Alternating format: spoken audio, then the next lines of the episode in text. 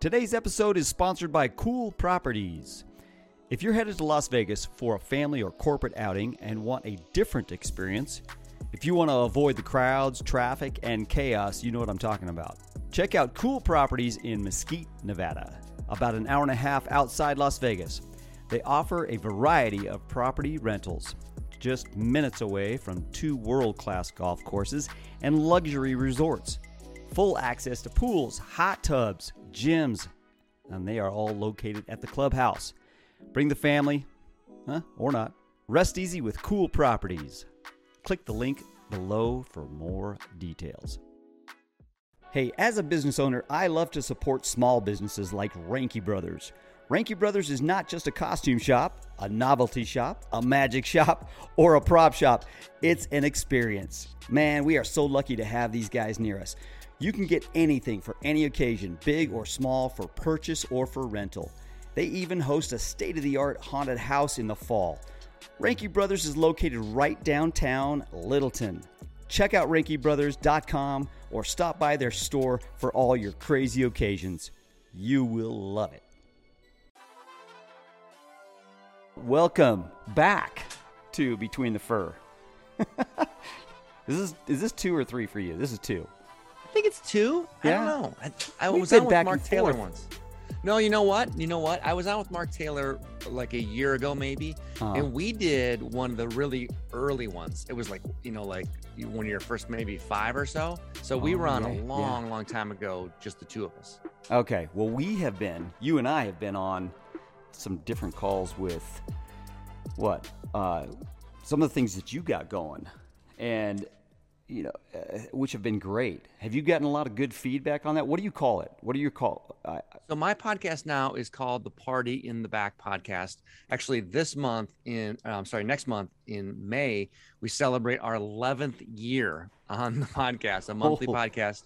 It used to be called the? GameOps.com podcast. Now we got fancy. We have a name for it. So yeah, the Party in the Back. I love it. Ken, on GameOps.com, we started something I think last June or July uh, called the GameOps.com Plus Huddles. And so those calls you're talking about are they're one hour calls. They usually happen two or three times a month. And we invite just a slew of our, you know, we have we have a membership based uh, piece on the site, but right now it's like we're still early, we're still young, so we're still invite a bunch of our friends and and cohorts and uh, counterparts to jump on and have that conversation with us what we found, and this is what I found, this is kind of why I started GameOps.com, is is you can learn so much from people outside of your sport, outside of your, uh, you know, we're both mascots by trade, but I can learn a lot from a game director and from a stage manager and from the lighting guy. And so we invite all those people together to kind of like talk about things, and you get those different perspectives from majors to minors, from soccer to basketball, and from mascotting to game presentation directors. Uh, and I think those conversations are really beneficial when you just dig in and you just you know put your ears on and, and try to figure out what's going on in the world. And and and also you learn from the different perspectives. You know, when you are a mascot, you don't you always think about mascot stuff like how does this affect me and what I'm doing in my costume. Yeah. But sometimes you have to like flip that around and be like, how does what I'm doing going to affect the rest of the show? Or will the lighting guy follow what I'm doing? How do I give him the cues that he needs and those kind of things? So understanding other people's roles is really important, you know, in life, but also in, in sports presentation. Yeah, it's been really a good uh, situation for me as well. I'm now in a different role, uh, a little bit different role, and I'm kind of behind the scenes a little bit now I'm headset, and I'm calling some of the shots. And it's it's it's one thing as a mascot to be sitting there going, okay, now I think this should happen, but to relay that verbally as well is a little bit different for me. You know, okay, Yeah. now cut to this, cut to that, and it's a whole different world on the outside of a costume. So Totally. yeah, it's been really fun, and um, it's been fun to be on those calls with uh, with you guys as well. And it's funny I, to hear some of these minor league get, guys get on there, girls and directors, and to hear their point of view is sometimes I'm like, well, doesn't that just make sense? Hello, exactly. That should just make sense to you. Exactly. And, you know, why aren't you thinking like me? But they just don't. And, uh, or uh, most times, a lot of times they don't. And as mascots, to be able to convey what you need is sometimes a challenge without oh, right, ego right. involved and without getting uh, frustrated. And a lot of times, I'm better with my my my body language than I am with my verbal language. So that's a uh, challenge I have.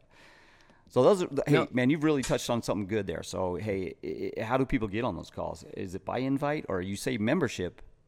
So we have so in in I'll kind of like wrap this whole thing as much as I can. I got to tell you, this whole thing is new, and I'm learning every single month I go on, every every single call I go on there. I'm getting my reps as a host, getting my reps as a promoter to kind of get people on these calls. So the idea initially, and what it's hopefully the dream is, what it's going to be uh, someday, is just a, a straight membership thing. And we have we've I have probably.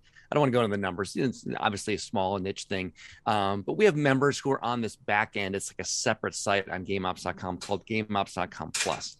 All those people, they always get the invites. That's kind of like you're you're on that. You're going to get the invites. It's like a separate email chain, that kind of thing. And there's a, a, a sub sub site, if you will, that you can go on and do some other things. And we have all the past calls on uh on the the YouTube uh, clips of all that all those calls on the back end. So those people get invited. And like I so what I do to try to buff up these calls and make it make it not just a handful of people try to get you know the, the, the perfect number has kind of been like between 12 and 20 right? And there's a good window where you get it you, everyone's involved in the conversation. It's not too heavy and there's a lot of different perspectives. So to get up to those numbers you know you got to invite all uh, more people. So i've been inviting um, I start with all the people who are members, and then from there I invite a handful or sometimes 20 more other people just to see who can come in, who's interested. You know, some of the calls are niche. Like it's like, you know, the last one we just had was with Mo Brazelton from the Sacramento Kings. He was talking about rehearsals and going cue to cue and kind of that whole practice. And, you know, Ken, you and I are old school here. We, we were doing this in the 90s. The notion of coming in on a game day and going through cue to cue rehearsals with your whole staff, it, it was ludicrous. Nobody would ever Yeah. do that. And now it's actually pretty much, you know, most of the majors do it, like, you know, NBAs, NHL, they do it, uh, even if it's a stripped down staff. Um, but we talked about that. And so, again, it's not interesting for everybody. And there's some teams that are just like, we, we just can't budget. We can't do that. That's not possible. Or we're all union or all part time. Um, but again, just to find out how and why you do that and the benefits of it and and tips and tricks to to get people into those into those cue to cue meetings and and what they're going to get out of it. That's what we're talking about. So again, it's not going to be for everybody, um, and we're all those calls we try to make it as broad as we can but sometimes they get a little sports specific sometimes they get a little role specific um, i'd like to think everybody can learn but but you know it doesn't interest everybody so that's what we're doing and we get these groups of people together um, and i totally lost track of what your question was did i answer it I think you did. Yeah. I, I lost track too. I kind of zoned out there. Just kidding. Really, they're great. The, even the cue to cue stuff, by the way, I've learned it's really helpful. I never, I always wanted to fight that because I was like, nah, I don't want to come in early. Come on, man. I gotta, I gotta work tonight. I got things to do tonight. And, but I tell you, some of those things that, that, that we're doing now really, really does help. It's, it, it, and back in the day, the only time I would practice was like, okay, I got uh, I got a dunk show coming up at the All Star game. I got to figure out what dunk I'm doing. I remember one time, it, Tim Leiweke came. He was he was the president at the time, and I'm out there trying to dunk, and I ended up pulling my my quad. Like it snapped, and I was so upset, and I was so sore and everything, and I'd been trying to dunk, and. Uh, Tim Leiweke catches me in the hallway and he's like, "So, what, what's what, what's the matter? What's going on?" I'm like, "Okay, I am so frustrated right now. I'm trying to go out there. I'm trying to do this dunk. I'm trying to come up with something, but I can't see. I got these big old feet. I got this big old tail. You want me, and I'm supposed to win a dunk contest? Gah! I just pulled my quad. See this knot in my leg? That's my quad." He's like, man, dude, you need to chill. He says the only people that you need to worry about is right here in this arena right here in this town. Don't worry about all that all star stuff, man. You're not going to get anything out of it, anyways. It's just for show, it's just for fun. I'm like, okay, really? I thought there was pressure here. It's like, nope, no pressure from me. I love that he had a great perspective there, but you know, now doing more cue to cue stuff really is beneficial. But hey, you know, I, it's funny when when I think about this, I think of everything in terms of wrestling. Can I, you know, I've I've long been a fan. I worked for WWE for about six years, and but, and one of the things but I'm, you're, but you're a mascot. You are a you've lived. Well, I think like a mas- mascot. Yeah, yeah, yeah. so, but one of the things that in, in the wrestling industry, everyone kind of yearns for back in the day, and they've kind of glorified these these old time guys who could just come out there and cut a promo and nobody would script it, and no one checked off the the the, the, the, the cadence and what they were saying and the camera they were going to look at all that kind of stuff. They went out there, they turned the microphone on, and they rocked the crowd. But here's the thing: the production now, when you go to one of those TV tapings and wrestling, and this uh, again obviously parlays into into what we do. Um, it's so much more complicated. It used to be there was a hard cam and a, a guy standing ringside with the camera, and that's all it was. And you were waiting for one cue, and like it was like one person ran the music. They all knew what you're going to say anyway, and it wasn't that complicated. And now you and like when back in the day, you could walk out on the court and do a skit, and your camera guy is one of them. You're playing to him, or he's just going to follow the action because he's doing whatever you did. Well, now there's ribbon boards. There's, you know, that they're going to tag, you know, your, your social media thing. They're going to, you're going to play a video at a certain cue. They're going to hit this camera. You're going to hit that camera. There's four different entrances you're going to come out of. All these things have just like gotten more and more complicated as you go. And so my that's the case for making these cue to cue. It's so much more complicated. You it's not one guy who you work with every night. There's like a staff of 30 who are involved in that in switching the right to the right camera angle uh, or picking up the right um, board or bringing the right fan in. And as you go, it's like you, I, I know you, I know the answer to this. Is it more complicated than it was in the 90s? Absolutely. I mean, tenfold. And, and the so, technology is crisper. You know, your, yeah. your, your, your TV at home, the screen in the arena is crisper. So everything has to be more crisp. Yeah. Yeah, because otherwise they pick up every error. So like cue to cues in the 90s, I would have said, well, I think we all get it. We all know what we're doing here. And we did at the same time, though, a lot of that was, it was, there was so, so much uh, a level of um, sim- um, as I muff that up. It was so much more simple. I mean, it was just like I said, one or two cameras. It was the same crew all the time. They kind of knew what you were doing, and and now it's just it's just not. It's just way more complicated. And so the cue to cue may not be for you, the performer, because you know what you're doing, you know your timings. The cue to cue is to get everybody on board with what you're doing, and that now doesn't mean two people. It means twelve or eighteen.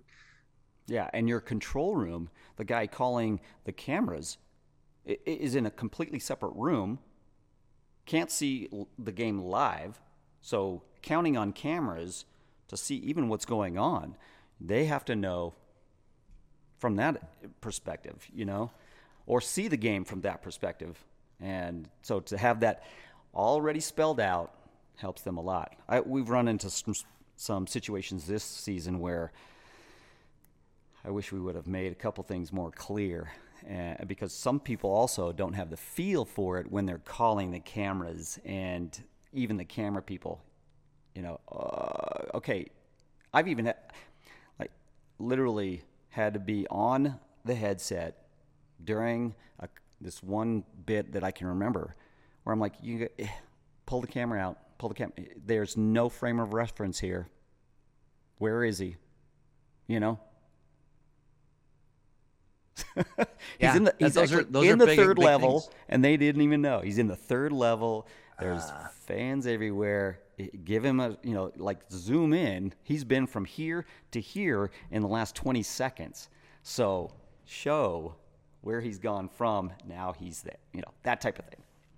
You know, it's interesting too. You know, I think about part of this job is scripting and that a lot of times it means i know what i'm going to do like i wrote a skit yesterday i know what i'm going to do but now everybody has to know that and in some ways too like what you said that little that little detail about when you go in the crowd and you show me if you're showing a tight shot of my shoulders i don't know where you are fans can't look for you because they can't cue off of anything.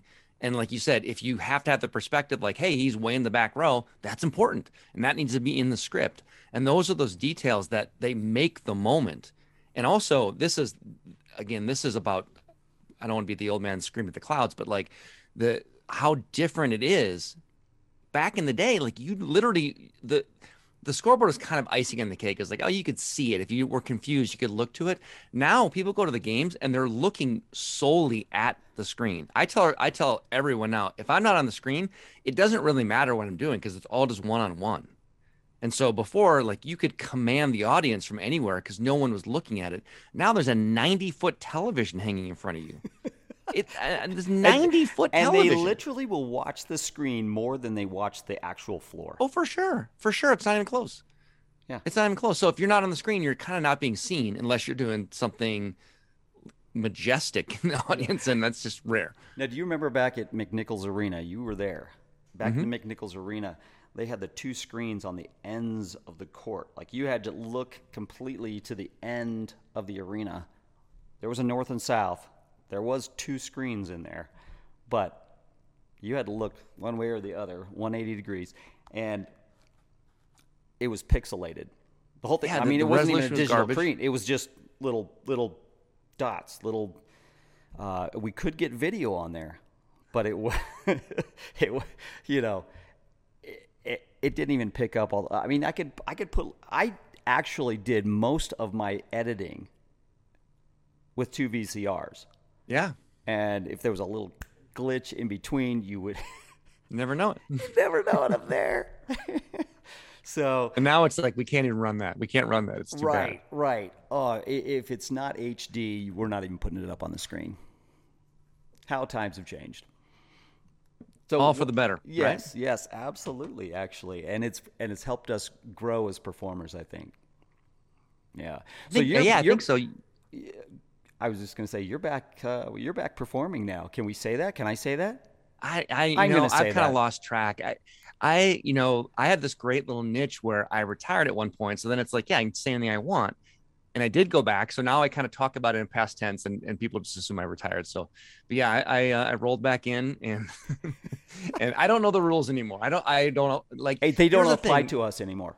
They don't. I guess not. You We're like grandfathered like, in. We're yeah, whatever, because we are grandfathers. Well, I'm a grandfather. I I will say this, and like I'm not gonna like deny anything. I, it's hard to talk in like current tense. Like this is what I do, and last night I did this. Um, but but so like something like this, it's like I'm probably not gonna deny anything you say. I'll talk in past tense for the most part. But yeah, we're out there doing our thing still. Yeah. So Cleveland is a great place. Great fans. I've heard. and you are back rocking it in costume. I won't say which character, but how's it feel? It's been fun. You know, like I think I was away from it for uh, two years about. Mm-hmm. And again, it was like, I, I, think when people asked me why I left, I was like, well, I kind of accomplished everything I wanted to do. Um, and so there wasn't like a, I, I have to get this done. I have to achieve this and so, but at the same time, when I was away, I was like, I really like doing it, and I'd like to think I'm good at it. So it's like I enjoy it. I think it, it it's it's fun. It's it, again, it's the fun. It's the fun business. You know, you're out there just trying to make people laugh and people smile and enjoy their time at, at an event. And so it's like you kind of can't go wrong with that. You leave there every night with a good feeling if you did your job. So, are you finding now that you're having more fun because you're doing it more for fun? like you've been able to step away and now come back do you appreciate it more do you are you having more fun are you more relaxed I, well i think i've been relaxed for a long time. I don't think that was a problem. Yeah you are. Um no yeah I, I, definitely i definitely have i have more fun. I kind of appreciate the fun because again like I, I went you went away from for a while you're like oh that is it's a good time. And like i think there was times too i would be more frustrated if things didn't go well when i was younger. Um, and now it's like a little bit more like I know that not that it's not important if things don't go well, but like now I'm like, that's kind of what it is. And you just keep working hard to make the next time better. But it I wouldn't get as I wouldn't get as like mad about stuff. So um not throwing stuff I, in the back anymore then. yeah, you're just like okay, no, no, and I, I don't know. I was probably like that a little bit when I was way younger, but um, but yeah, no, I think that that part of it where you're like, I don't again like something goes wrong, I don't not care, but I also don't get really riled about it. It's like, hmm, well, it's almost like if you're like me, it's almost like, well, I know this. I know there's gonna have nothing's perfect. Something's gonna go wrong. It's inevitable and so, but back in the day, you wouldn't, I wouldn't have that perspective. There's no, I mean, I've got the perspective now that I can, I can go out, I can put on a good show, and I can roll if something goes wrong. Yeah, yeah. I, I think too. I don't know if you'll um, relate to this or not, but I, I feel this really was like this evolution of of how I performed when I was young. I was I'm an I'm kind of an emotional person. I emote like you can kind of tell my mood. I wear it on my sleeve. And I would lean into that. I would use that emotion. Like I needed that to like help me emote and like you said, kind of generate that expression through your body in your body language. And so I used that. And so I would like be into the moment. They did something great in the court. I'd be like, yes. And in the costume, you're just full emotion and you're tapping into that so the crowd can feel it. And I feel like now it's like I am confident enough with my ability to emote that I don't need that as much. And so I can kind of like, I don't like calling it going through the motions, but it's like I can kind of get to the point where I'm like, I can, I can convey what I need to convey without tapping into that emotion. And so I think that's allowed me a little bit to like not have to dial up my emotions so that I could vibe off it, if you will. And so like, does that make sense? No, it, it totally does. And I can really relate with that. I mean, I'm an emotional person. I mean, you know that, and it's it, you really do have to draw on those things and channel those emotions sometimes to get the energy to push through that next time out or whatever you got going on. And it's I I had somebody tell me very close to me this season, like, man, I cannot believe how emotionally draining this is and how how mentally draining. It's like I thought I always just thought it was a physical thing. Like, no, yeah, no, I just... think I can I can go a little deep on you here. Um, so dun, cut dun, me off if this gets dun, if this gets dry. Give me some sound. I had this moment. I had this moment when I was performing. This is uh ninety no uh, two thousand ish when I was in Portland with the WNBA team, and I I got guilt. I felt guilty. I was like, I'm not, I'm kind of on autopilot is what is how it felt. I just, I was kind of going in, going through the motions. I knew it was, I knew it was good. It was like I was getting the responses I want, but I didn't feel like I was like tapped in, like we just talked about that thing where I'm like, I have to emote, I have to feel everything just so I can share it. Right. Mm-hmm. And then I read this book kind of on a whim. Um, it's called, I probably have it here somewhere.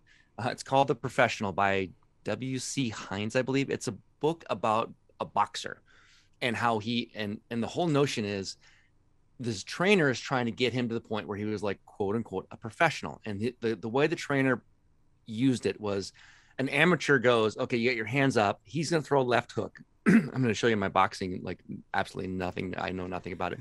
He's going to throw a left hook and as an amateur you go oh left hook. I'm going to put my guard up. I'm going to punch with my with my right. Okay? And as a professional, again, this shortens the book up into two sentences. As a professional, the guy throws a left hook, and you don't think about it. You do, you just do the motions. Right. And so the difference is an amateur has to process essentially. You have to think about it. You have to like send that neuron through your brain and be like, oh, he's coming to do this. I have to do this, and my next direction is this. And that's as an amateur. When you're a professional, you just do. You've done it enough. You you do, and it's like it's who you are. And so circling back to the book and the the Portland fire thing, I felt bad because I felt like I was an autopilot. And I think what I had actually done, this sounds arrogant, but um, but I think I'd actually done is kind of crossed over where I was like, I just do. I'm a I'm a professional now at this. I'm not like I don't have to like I don't have to calculate every move. I can just go out there and be. And so while I felt like a little stripped down because I was on autopilot, I was just doing the job because I did it was it got easier for me. And it's not a bad thing.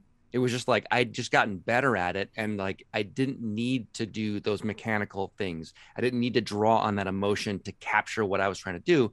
I was just able just to do it. And again, you talk like there's the whole thing about you collecting them the number of reps or doing doing so many hours in a job and like you start to become it you start to like i can feel it i can do it and i just felt like i was it was like this epiphany for me i'm like being on autopilot's okay because it just means that I know what I'm doing and I don't I don't have to like calculate and think about all these things. I can just do. That had to relieve you a lot mentally. That had to, yeah. yeah well, it was an aha moment. Oh, totally. I was actually I remember when I read it, I was actually having conversations with friends. I'm like, I was having the I was having such a great time. And those three years with the WNBA team were my favorite years ever as a performer and and that's between the second and third year i was like i think i'm gonna hang it up because it wasn't for the money it's like a WNBA i was doing for fun and i was like I, I felt guilty like I should let someone else do this because I'm now like not really feeling it like I used to. Yeah. But in the end, I was like, but I love it. I'm like, well, I, I'm happy. And do you think that people can pick up on that? You know, I don't know. Like I said, I, I, again, I wasn't shortchanging anything. I, that's the one part of this though I didn't feel like, oh, I'm I'm shortchanging the audience because they don't get to see that emotion. It's like again, it's like a I was just I could do that without tapping into those other things. So I yeah. I don't I never felt like I was giving someone the short shaft on that. Yeah, no, I can relate. There's times when I have thought, okay, am I really giving everything I've got here? Because I don't feel like it doesn't feel like I used to. Yeah. Know? And well, so I, I, went through something similar, and I, you know, I I just call it having fun now. You know. yeah. Okay. Now I'm just having fun. I I just got to the point where, all right, I'm just having fun. That doesn't mean that I didn't get nervous. I mean, there's right. still a lot of nerves involved with everything that I did, and and people would ask me all the time, "Do you still get nervous about you know going out there? Are you gonna are you are you nervous now? Are you you know uh, you got this coming up tonight?" Yeah, of course. Absolutely. No, nerves are going and, and everything. But I did have the confidence that that I could roll with whatever happened. If it failed or because I had some really big failures. But, you know, going out on a 30 foot ladder, if I don't make it, well, what do I do? Eh, we'll get there. I'll, I'll figure it out. But I used to have to really think through if I don't make it, then I've got to do something. What is it going to be? Can I, you know, are is everybody going to hate me? Is everybody going to boo me? If I get booed, what's happening then? What do I do then? And you know, throwing a half court shot. I've gotten booed. I don't know how many times. But I'll tell you one thing real quick that was an aha moment for me. Throwing half court shot, time after time, and you've been there. You know, you miss. Well, people think you suck, and then they haven't seen the hundred that you made, you know, last year or whatever. I got to a point where I was missing a lot in a row, and finally my emotions just came out, and missed. I'm walking off the court again. Uh, after what I had to be like eight games of missing this in a row, and you know I have to make them, and sponsored the whole thing sponsored and everything. Coming off the court, boo, boo, you suck. I just lost it. I grabbed somebody's popcorn, boom, threw it in the crowd. Uh, somebody else was, you know, had their hand out. Whack! I just smacked their hand. Get that out of here. I got somebody out there, you know, with their legs crossed, and I'm about to walk off the court. Their legs are crossed, their legs are, you know, straight out. I reached down, grabbed their shoe. I mean, it just came off like that. I hucked it as I came off the court. There's a stanchion right there. Knock that down. Walk over. There's another one. Knock that down. I'm walking out of the court. Another popcorn on a little wall there. Blam. I'm just, I am mayhem all of a sudden. I go back in the back after just, in my mind, just, I lost it. Totally lost character. I go back in the back and my assistant comes up and he, he's like, "Oh, uh, he's got big eyes and everything." I go, "What are they saying? What are they saying?" He loves it. He loves it. After the game, game director comes back and he's like, "Man, that was funny. That was so good, dude. Do that every time. I want to see that every time."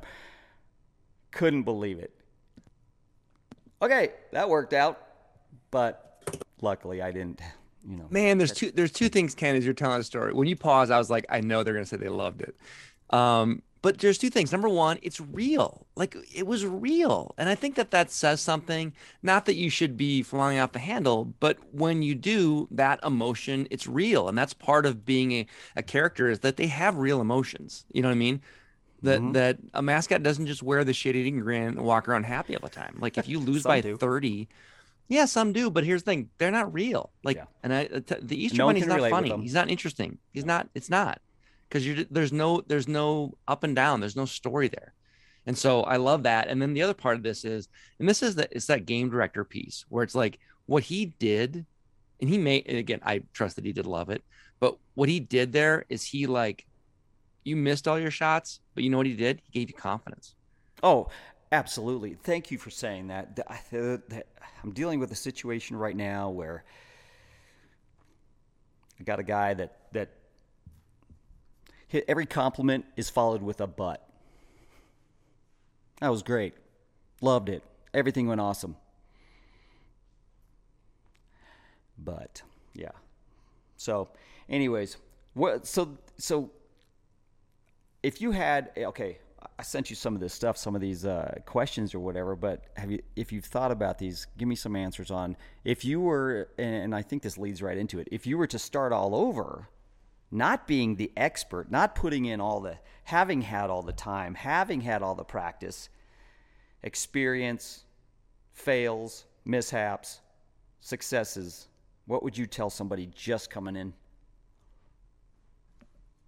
You know, there's there's a couple things. Like obviously, talking to to young young Ken Solomon and young John Kuda would be interesting. And, and, um, and by the way, just a little history here. Sorry to interrupt, but talking about the young Kudo, the young Solomon, we literally started out together almost as, you, you started the year before me and but we we met up pretty quick and uh, have experienced all kinds of things from day one and traveled the world together in different situations been good friends for a long time so there's a lot of history here truth truth can confirm um, I, I, would say a couple things that jumped out when you shot me this question. Number one, uh, I would say collaborate more, and that sounds stupid. Um, but I, am thinking back to like the last couple years, and sometimes you kind of get a little siloed. Like I'm gonna do this, I'm gonna do this skit, I'm gonna do this video, I'm gonna do this. Um, but the one thing I really enjoy is is when you're working with your dance team and you're working with your drum line, you're working with the and and right now we talk about those complicated um, shows part of the complication is there's so many more groups and performers and the old people dance team and the the young people dance team and all those things it's like getting involved with those with those other teams it always i first of all the the, the shows are always more interesting for their show and for your show and again it just exposes you to such different energy and i i've really and this might be again coming back i, I feel like i feel like that's one thing i really cling to now. I'm like, I really like those experiences. So I would say I think there was a window where I was like really siloed, like I'm gonna do my stuff. And sometimes, you know, there's there's like a little professional um pride um, maneuvering. Yeah, and pride. Like I'm gonna do my thing and they're gonna do their thing. And um, but sometimes it's like, hey, just jump in with these other groups. And again, I think for the most part, if you're being respectful, obviously, of what they're doing, but um, but I think that that has such a great energy. So that, that was one of the things that I that I caught is like, I, and and and also collaborating with other mascots. And I, I, know you've done a lot of videos, other guys, you bring guys in. I always feel like that that just brings such a different energy and perspective to what you're doing. I I, really I value that a lot now more than I did at some points. Um, and then I also think there's a, a real value in differentiating yourself.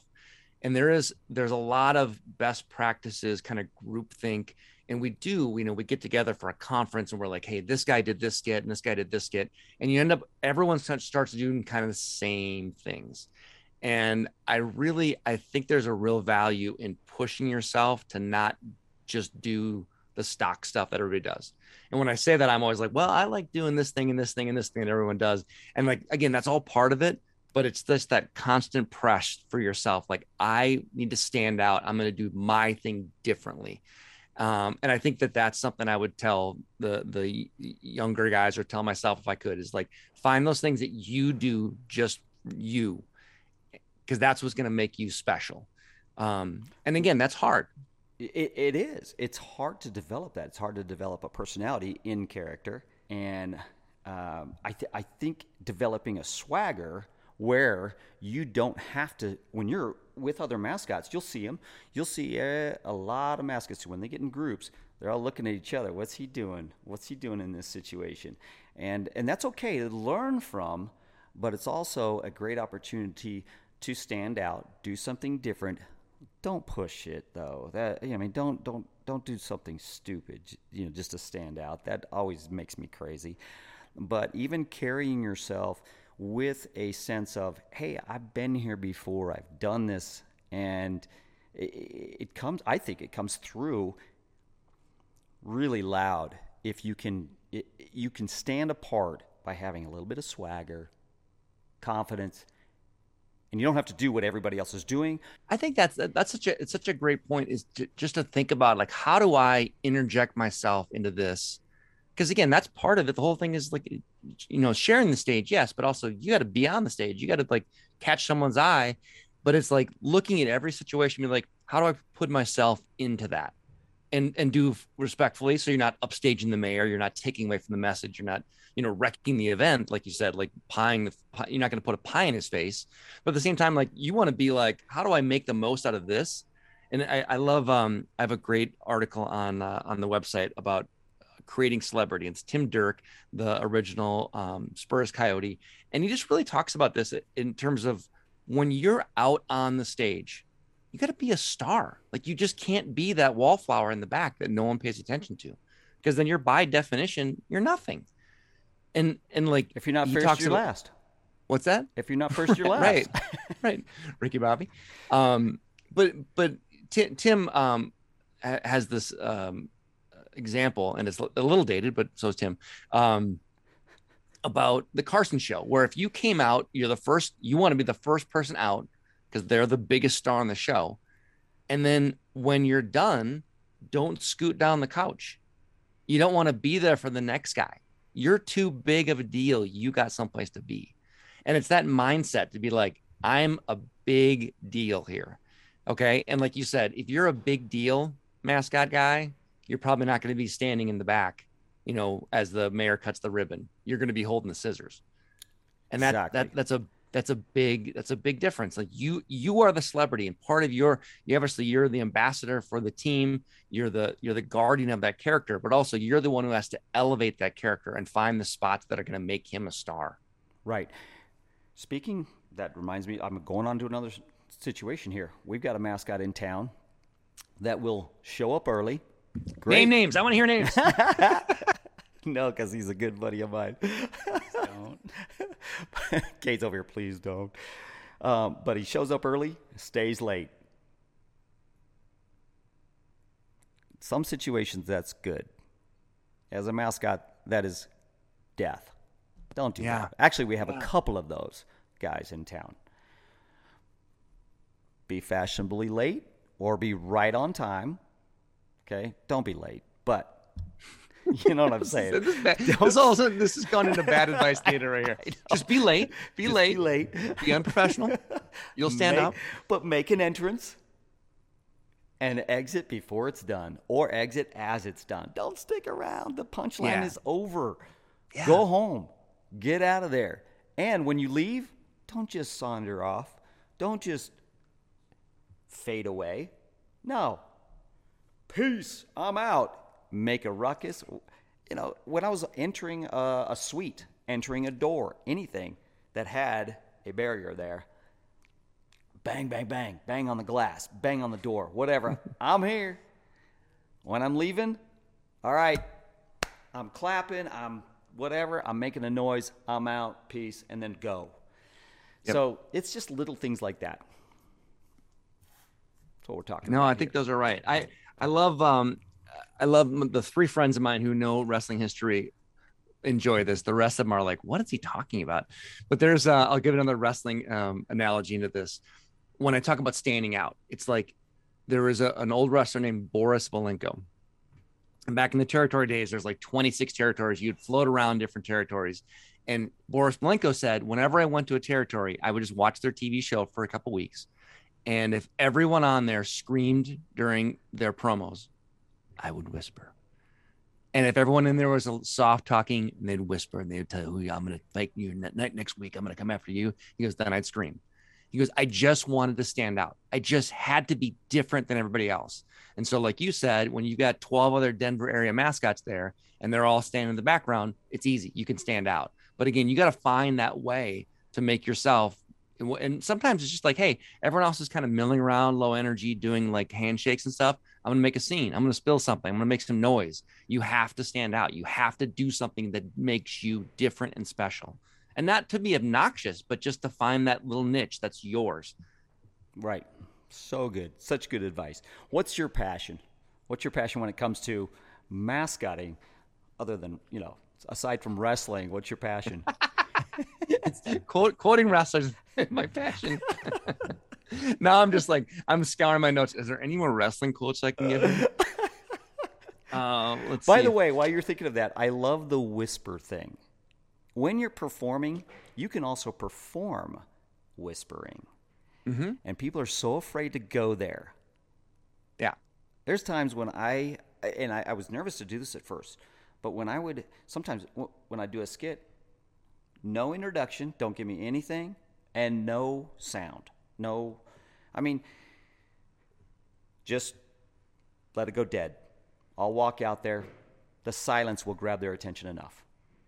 What we're not oh. playing because we're we, I mean we're always like bombarding it. Uh, our fans are just you know music and loud and loud and music you know and it's talking and it's yelling and it's that type of thing. But all of a sudden nothing. Oh yeah, that'll grab their attention. Or to go out and cut the music. I loved doing that. Mm. Love doing that. So I, I totally couldn't agree more. And that's exactly, and actually, I just heard a great example from, uh, I don't know if you're still your, your boss, but Steve Johnston from the, from Kroenke Sports. Yep. He does the thing where it's like, okay, um, this, there's no, there's no sound, there's no MC, there's no dancing, there's no mascot. It's on you, Denver. And the whole thing is, it's like, first of all, he's challenging the fans, which I love. Mm-hmm. But again, it's that piece. It's different. It's going to grab you. You go out there to no music in the fourth quarter, everyone's like, what the hell's going on? Yeah. And you start a timeout with everyone saying, what the hell's going on? It's only going to go up from there. I mean, oh, like, yeah. you've got everybody right there. Oh, yeah. There's just, that's so powerful. I mean, like you said, the, the whole cut the music thing I I mean I have like all my favorite timeouts are built around like you you you, you grabbed them, you yeah. got them. Yeah. Now what? Yeah. I mean you, you should know where to go from there, but at the same time too, like that's such a powerful piece. Right. Right. And there's it's times like contradiction. When, yeah, and there's times when you can also go with the flow as well. Let the when you you know when you hear it goes silent or when you hear the crowd all of a sudden doing something. Uh, a perfect example of this is way back in the day Harlan, you know, Harlan, if you're listening to this, I love you, man. But he had prepared this big piece, this big intro uh, video and, and pumper to play right before tip off. And so I'm out on the court. He's about to play this video. And all of a sudden the crowd just starts chanting. And it was, I think it was just, you know, just a let's go thing, you know? But it was so loud and it grew so fast. So I'm out there just going with it, going with it. Over the headset, man, he was flipping out. So mad. so my assistant was getting just chewed. Get him out there, get him off the court. We're supposed to be playing a video right now.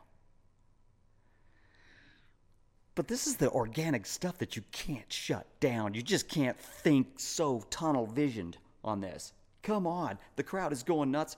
Okay, play the video some other time. I know he'd put a lot of work into it, and that's what it was. That's what his anger was based on. But man, it was a magic moment that, you know, sometimes you just got to roll with.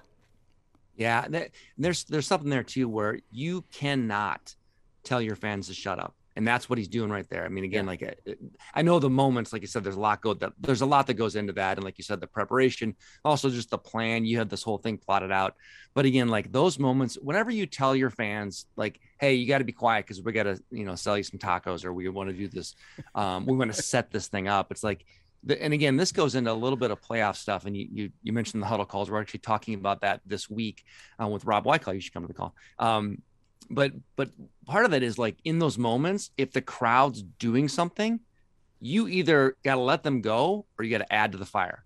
And yeah. if you tell them anything else like if you just let it sit and be like hey fans and, and go into the whatever promo that you had planned whether it be a contest you don't cancel that.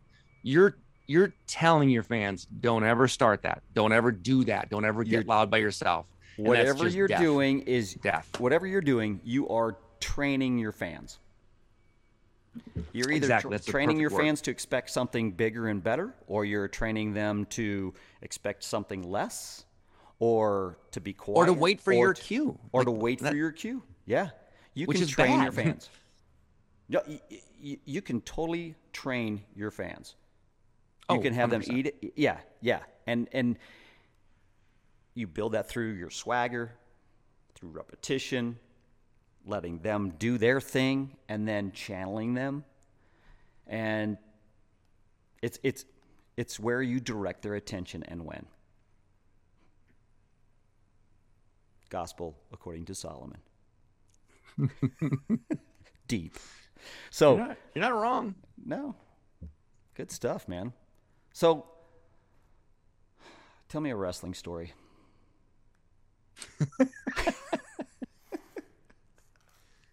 Uh, a good wrestling story. Are you still with the wrestling? I'm not. Like the um the COVID just gobbled that up um, without boring everybody. Um, I was on a, a I was one of the live event producers touring around doing house shows with WWE uh, as a freelancer. And when COVID came, they went from doing obviously, you know, on the order of like four, four to six house shows a week um, to doing zero, and and they kind of they rebuilt their their show and their touring aspect from kind of zero back up to where it is now. And it's still a little smaller than it was um, but they're just been very judicious about how they added things back and what they do.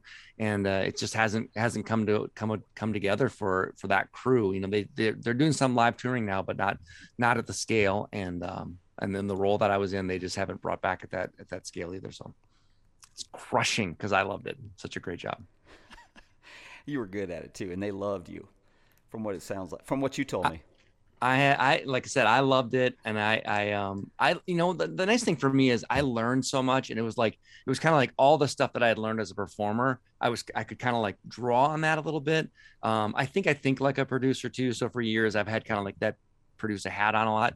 Um, but like you noted, you know, getting on the headset and making calls, making those decisions, th- that's tough and uh, but just getting the chance to get the reps in and, and have that experience was just was awesome. Oh, that's great, man! And anytime that you can expand your world, what you were doing, I mean, man, take every chance. I, am always telling people and, and my kids, hey, man, you're not just this. You got to learn everything. And if the more the more that you can bring to the table, the more valuable you are, the more fun you'll have, the more opportunities you'll get, learn, learn, learn. So learn what they do, learn what everybody does, even the uh, dance team director, you know? oh, yeah. I, I remember this, this kind of stands out to me. I, I was, when I was at Nike, I had this great opportunity there where I was still a character, but they were, were short, we're kind of shorthanded. We're like, hey, could you do, could you write the script for the show? Could you help build this? So I went from being like a mass straight mascot to then I was doing a mascot and like some production work, and then I was directing shows, and they were like big shows. And one of the things that we did is we used these different groups for a freelance group for lighting and for staging that kind of stuff. And I remember one guy was like, I, asked him, I'm like, I don't really understand lighting that well. Could you help me out? So we went down and sat and had like a coffee and spent like an hour. And he kind of gave me what I kind of probably is like lighting 101 but it was like how you describe how the lighting effects are used and you know how what, the beam looks like and all these different things about backlighting and forelighting and spotlighting and, everything. And i just thought like now when i sit down and have my vision as a producer i can explain it in their terms. And there's a couple things on my site that i'm really proud of. I don't know if anyone really uses it or not but like we have these resource page where it's like hey learn how to speak their language you're not going to be able to like produce a pyro show but when you go to your pyro guy and you start the conversation with I want to come out and have two gerbs crossing in front of me. Just knowing that language instead of being like, I want the fizzy things that have the the spiral in them, and then they look ah, there's like a gas in there, and then sometimes like that doesn't help them, and then they're they're creating off their own whatever they think you're talking about, as opposed to if you really have your vision and know the know the language, your show is going to be better and also you're going to save time and money and everyone's you know he's not going to produce some show like that's not what i wanted really but I, he didn't understand what I was talking about. Well, actually, you didn't understand the words to tell him what you needed. So, and they're going to um, want to I love work that aspect you. of yes. learning. Oh yeah, yeah, yeah, because They're they're, you're not wasting their time. yeah. You're going to Yeah. look so much more intelligent to them, and they're going to want to work with you more and put on a better show because everybody wants to put on a better show. Yeah, yeah. that's awesome. So I, I I love that aspect of like you said, let's learn, learn, learn. Like try to find somebody's job that you could be like, hey, what's this?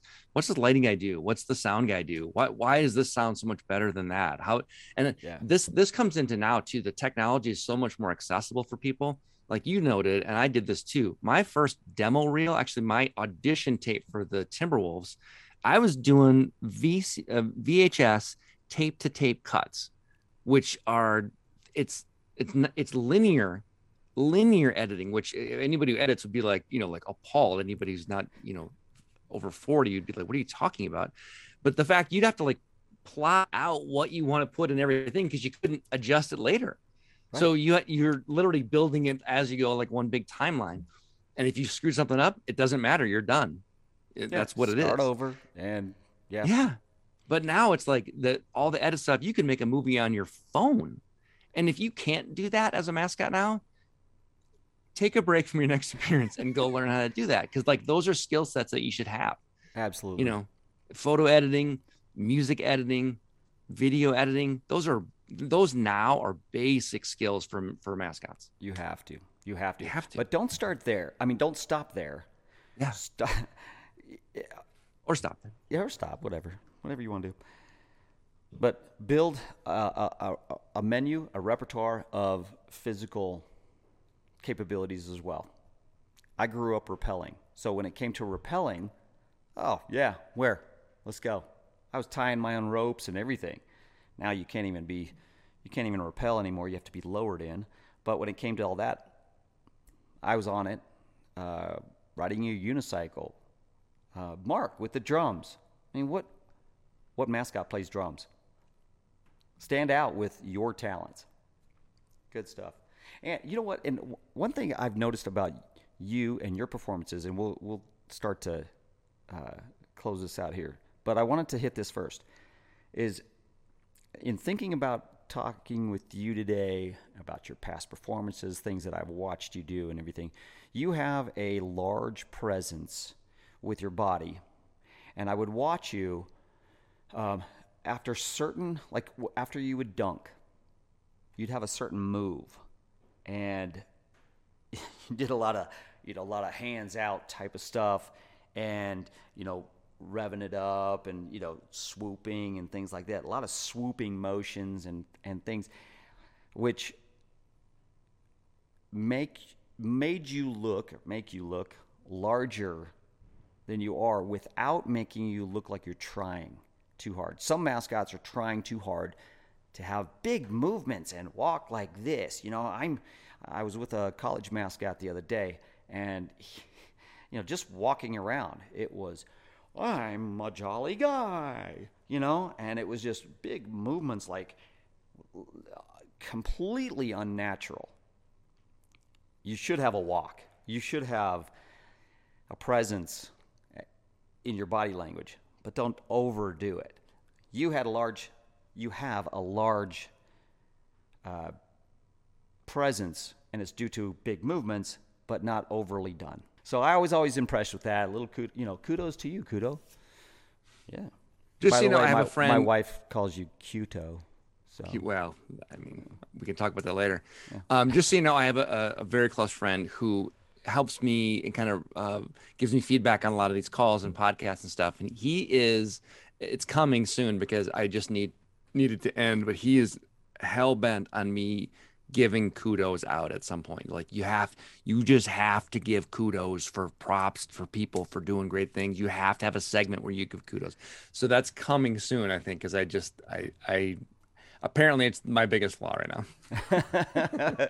oh well, I, I have one more note. It's not a wrestling quote, which I feel bad. I should change the name to a wrestler.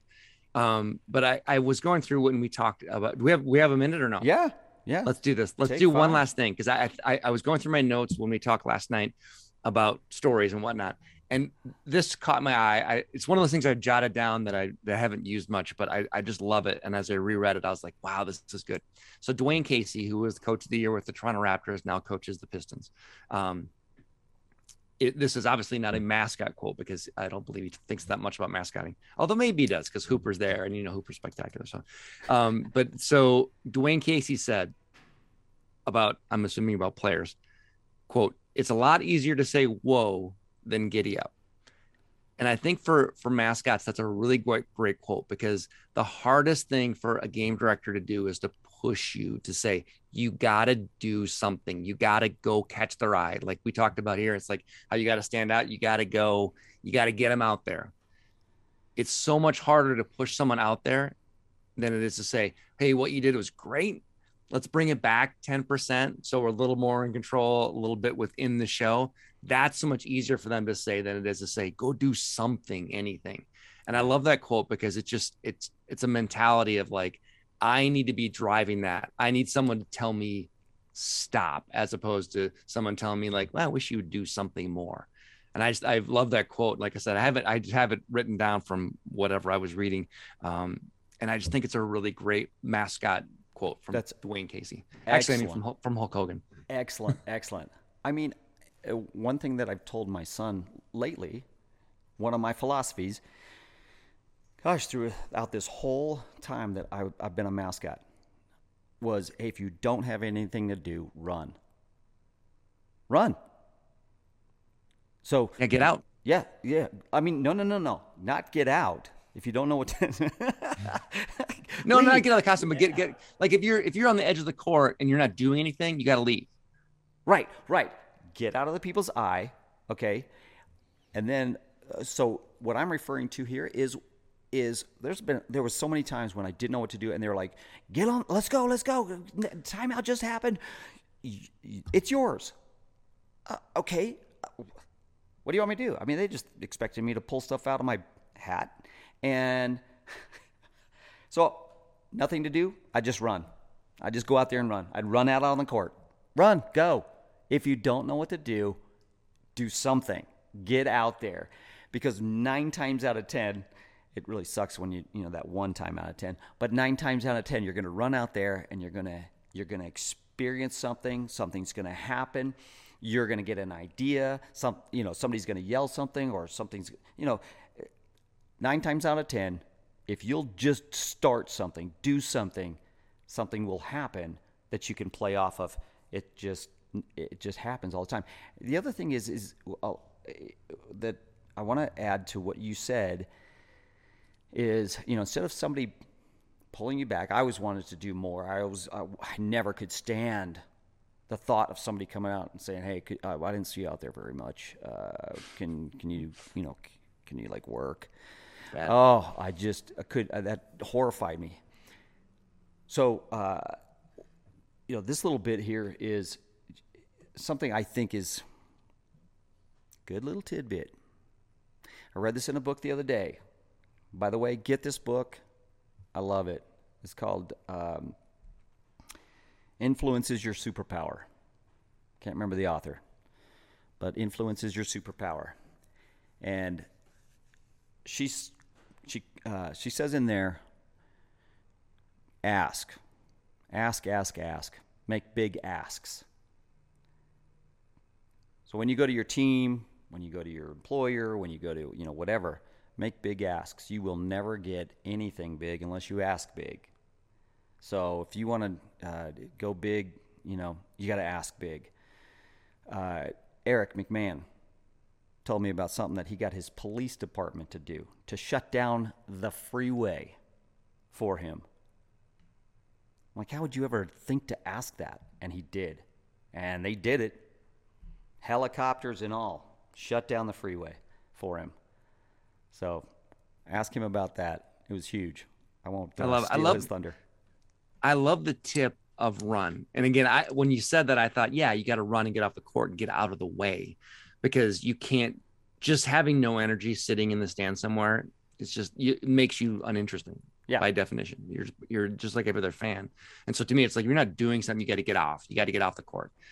Um, and that's why even like for me, I always try to like if I'm in the crowd, I'm still reacting to everything. Like you just can't sit and eat popcorn. Oh, you- then you're just a guy in a costume. Right. Yeah, exactly. So, but when you said that run thing to me, it's like run plus be aware because you're creating it. But what that really is, and this goes back to this uh, piece we just wrote on GameOps.com on, in the water coolers about Cameron Hughes. He's a spark, and when you run, you're you, that's energy. You're just you're creating energy, and it's like that's a Yep. spark. Something's gonna happen. It's not like you're gonna start the wave or the crowd's gonna give you a standing room because you're running but something's going to happen. And like you said, right now, nothing's happening because they're like, you go do something. And that running is like, it's, it's just a trigger.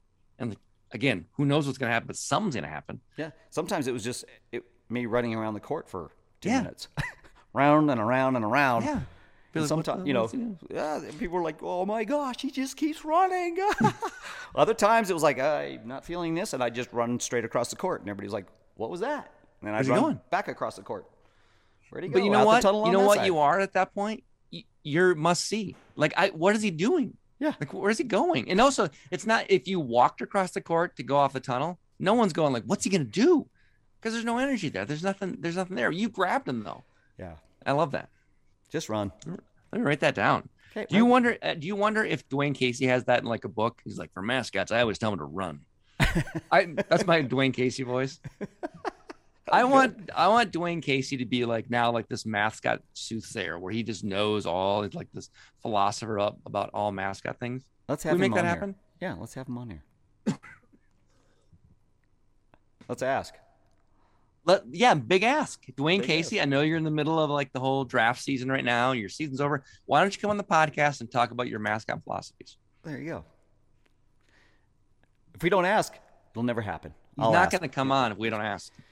I gotta get his number. So between the fur mascot with Dwane Casey, is that going to be uh that's like And May John 1st? Kudo. Yeah, I'll come on with Dwane Casey. Hell yeah, Seriously. I'm in. Yeah. We'll get Hooper on there too. Now I think it's funny. Now I think we need to get off the phone and call him. hey Dwane, it's John and Ken. Uh, let me refer to my my producer here. For what? Produce Produce what? Dwane Casey. Get him. Sure. Hey, big Yeah. ass. You don't if you don't ask big, you don't get in it. What? So ask me and I'll Hey, hey figure team it C, out, we've got a guy named yeah. So ask Cade. and I'll He'll- work it out. Listen, you guys have connections to the Pistons. I know you do. It's a big You ask. Let's go ahead and start know. making big asks. Yeah. That's it. Hey Ken, Yeah, it was right, uh, awesome to be on with you. Uh, I appreciate your friendship. Like you said, we've been friends since this is going to scare people since 1990. 90. That's old. We're old. A couple old dudes. The day we met was, I think it was close to the 1st of December, 1990.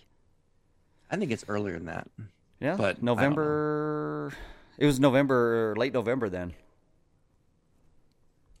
You'd know better than I would. My first game was December 15th. oh no, no, no. We 90. met before that. I was at your audition. Yeah, but that was that was only like was two that weeks late in the that. season? It, it was that late in the season. Yeah, it was November-ish. Can I tell you one of the things I, I remember from that? Are we off Yeah. the air now?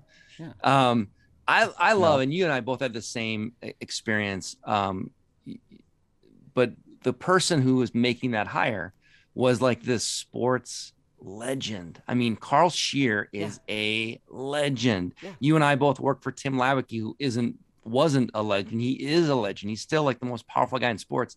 And like just to, you know, you talk about what you learn and where you learn it from. Like we both worked under just these like amazing, amazing people. Yeah. Yeah. Carl Scheer, man. I remember one scary moment with him just after hired, done a few games. Scary looking individual standing on the side of the court. He's because he was very stoic. Mm-hmm. And I remember coming off the court after a skit just bombed. bombed. It was a let's just say it's a, it was a college skit. Anything you do in college, I mean, unless you go out there and just put poop on the court, it's they're going to be a huge, you know, yeah. Well, this bombed. It was crickets. I come running off the court, and here's Carl Scheer standing there with his arms folded, and he just kind of glanced. I saw him glance at me, just kind of like noticing that I was about to run by. But then, as I ran by, he just looked at the court. The very next day, I was in his office. I was called into his office. He says, Come in, Ken. Close the door. I sit down in front of him in that in a chair that's just like way too short for the desk, you know. I'm short as it is. And he looks across the table at me and he goes, uh, Ken, he says, This is the NBA. This is not college. Step it up. Thank you. That was it. That was it. One I- sentence meeting. Yeah. Yep. Yep. I didn't even say anything. I got up. I cleaned up my chair. and then I walked out. Man, I you know, and at that point I started collaborating. I think I called uh, Wayne Jordan because he was there at those tryouts. So he's the only mascot I knew besides you. I think I called you, and I'm like, wow, how do I do this? You know, how do I step this up? We figured it out. Yeah. I will say the only thing I thought about when you gave that story, and for those who don't know, Carl Scheer essentially is the man um, who birthed the NBA dunk uh, competition, which Yep. I always love that fun quote or that fun fact. Um, all I thought about on that story, no disrespect to your story, is that I just thought, does Carl Scheer, did he plot out? I'm going to give whoever's at my desk a really tiny chair. I just think about whoever's in this really short chair where you're below the desk. I It's just a you did. power, total power move. Total power move. You're in my office. You're going to be in the tiny chair because I'm in charge. Uh, I'm, I'm assuming that's that's where he was at. he, he wasn't a very tall man, so maybe Did he quote Dwane Casey at any point? I don't know. I'll look, At, I'll at the time, Dwane Casey's probably a teenager. Not even. Who the hell's Dwane Casey? Who is that guy? All right. Well, uh, next right, time I'm on your show, it's going to be you and me and Dwane Casey. Yes, and let's get Tim Leiweke on there too. I'm in. Okay. All right. All right, brother. I like how you picked up your phone. Like, let me call him right now. I'm gonna call him right now. All right. Between the Fur is available wherever you get your podcasts. You can find more of our content on Facebook and YouTube. Thanks for listening. Peace. Oh, I'm supposed to. I'm supposed to one up you and be like, "Peace out! I'm out of here." That was the learned that loud from Canada. instead of the whisper. that. That. was the ah. Thanks for having me on. I need my hands. This life is real. Don't play pretend. Came off the bench. I get it in.